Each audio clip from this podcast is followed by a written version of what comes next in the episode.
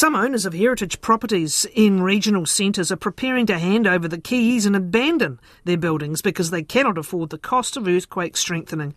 Under current legislation, buildings assessed as earthquake prone are required to get seismic strengthening work done before a deadline set by individual councils. They vary around the country. Many buildings in regions considered high risk have as little as seven years to complete the upgrades. Nine to Noon has spoken with a range of building owners across regional New Zealand.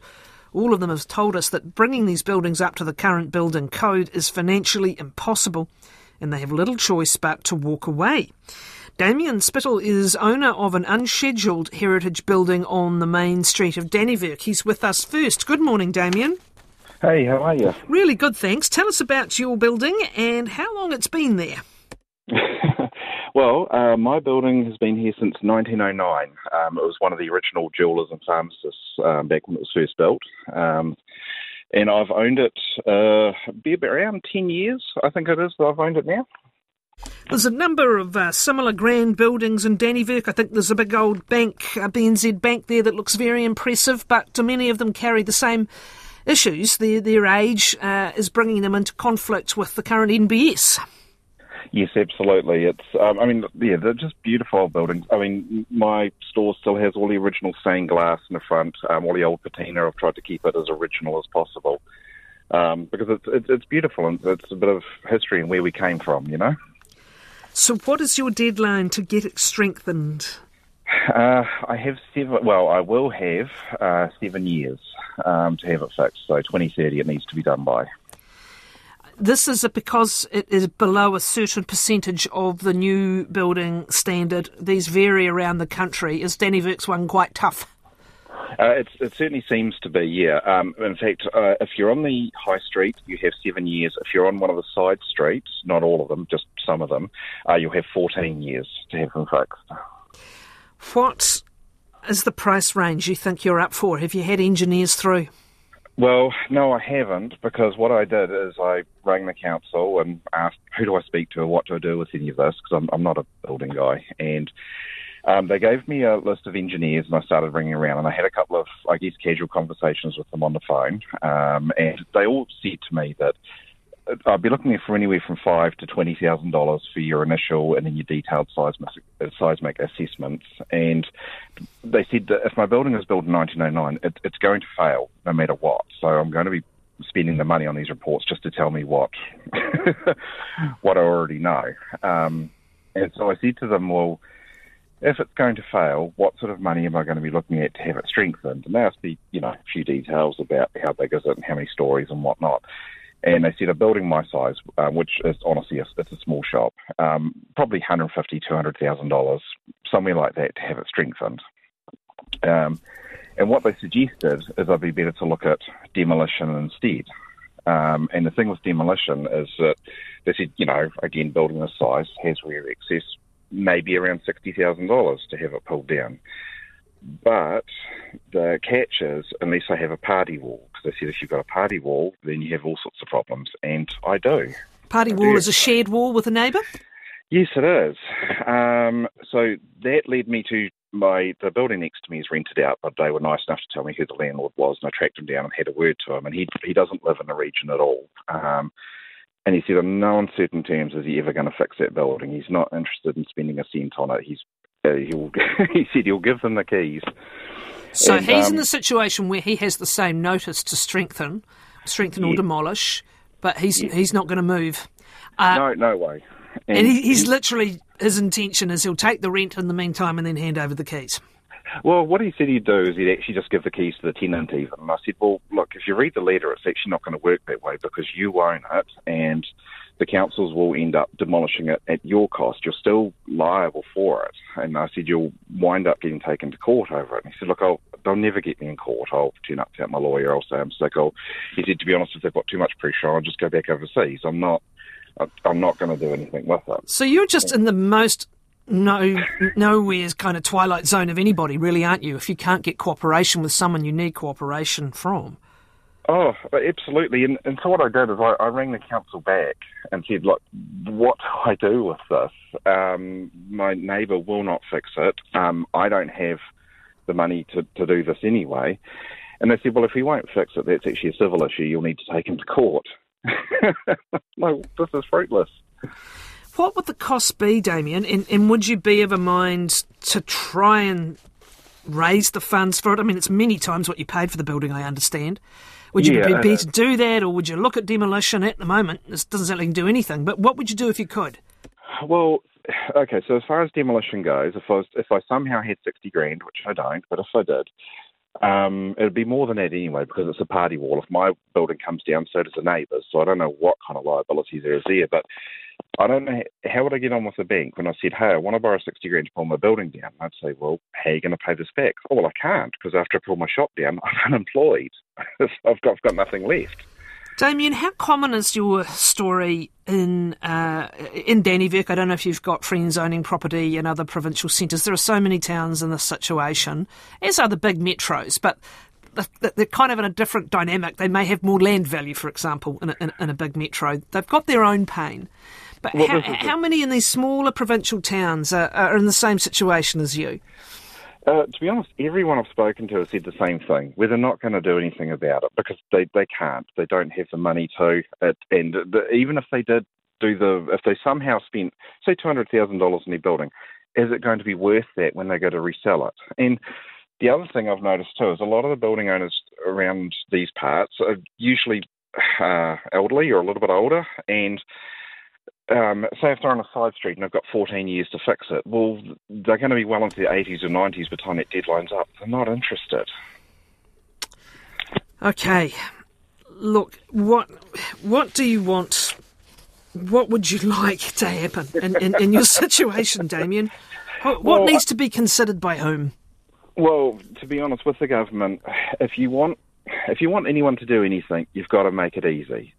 So just saying to building owners that you must find this money and you must have this money, it, it, it's ridiculous. I mean, there's no Mercedes dealerships in these small towns. There's no one's got a lot of money around these parts. Um, you, you get the odd large business, but most of the businesses here are small.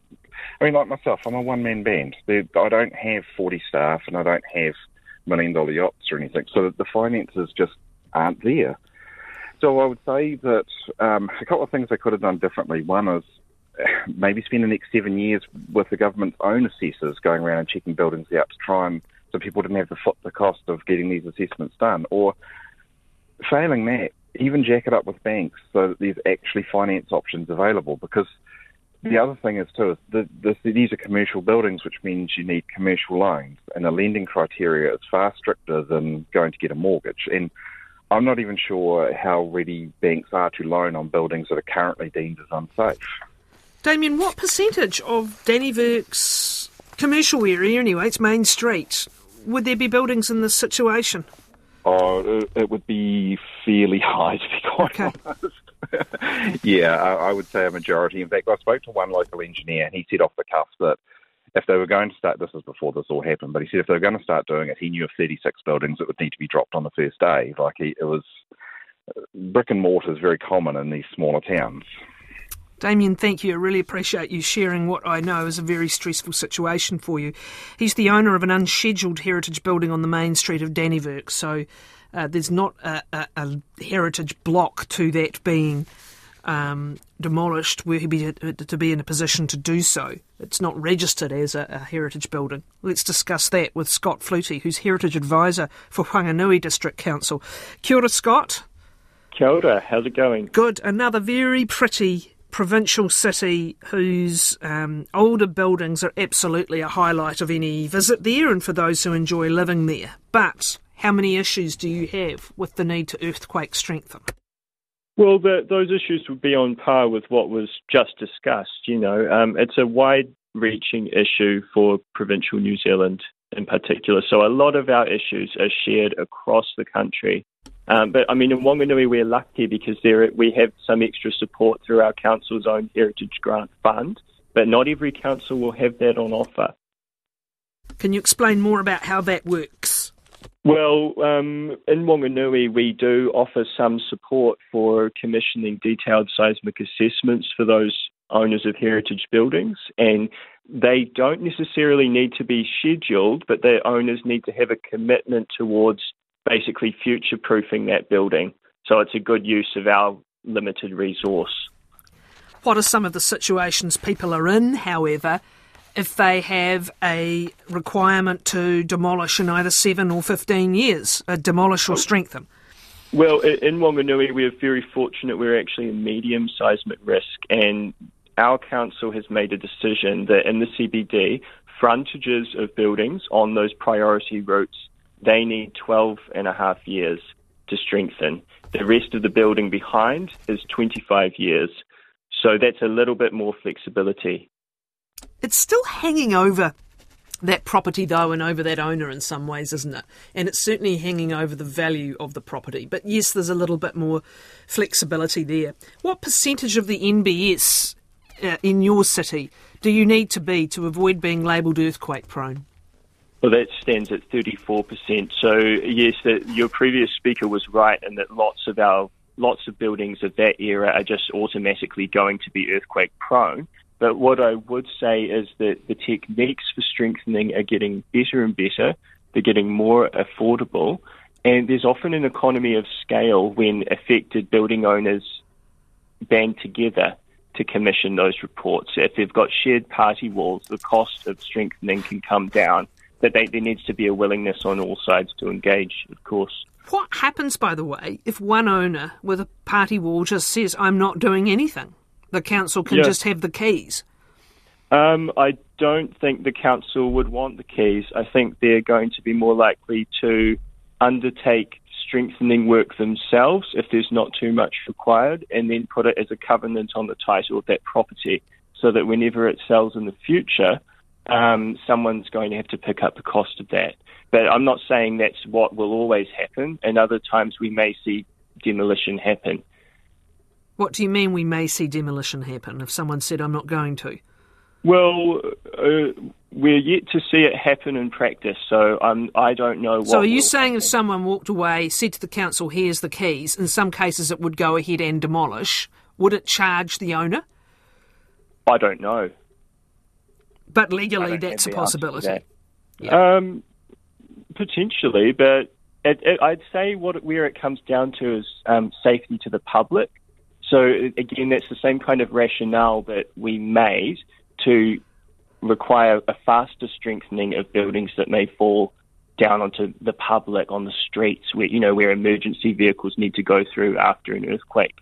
So if a building was so dangerous that it needs to come down on that frontage in particular, then that's when the safety kind of o- overrules any other thinking or protocol like heritage. We spoke to one owner in a in a small town. I won't name it because it was there's only a certain number of buildings of this size, but mm. it was close to a million dollars to demolish his building. Mm. And mm. there's just you know no way the value of the building on a good day even covered that. Mm-hmm. What, mm-hmm. what do you say to people in this situation? Um, hold tight. I, I'm really, really hoping that we'll see some support again through central government. Um, until very well, about two years ago, we had a heritage fund. It was called Heritage Equip. Um, it was purely aimed towards seismic strengthening of historic buildings. It was a very good scheme and it really did evolve as the needs emerged from the pro- provinces of where those, some of those struggles were for building owners. And I, I can say in Wanganui, we were starting to see some real success stories. But around the country, you could hear about those too through that fund. Um, and after, well, during the pandemic, it was quietly withdrawn. So I know there's a lot of um, advocacy going on to reinstate heritage equipment. But Scott, is that just for registered heritage buildings, which are different from those that have heritage value? Someone's investigated. Heritage New Zealand has said this has got heritage value. Is that only for those that are actually registered as heritage well, buildings with the council? Because that brings its own limitations on what you can do. Yeah, keep in mind there's two tiers of heritage scheduling. There's the national level. There's also at district council level.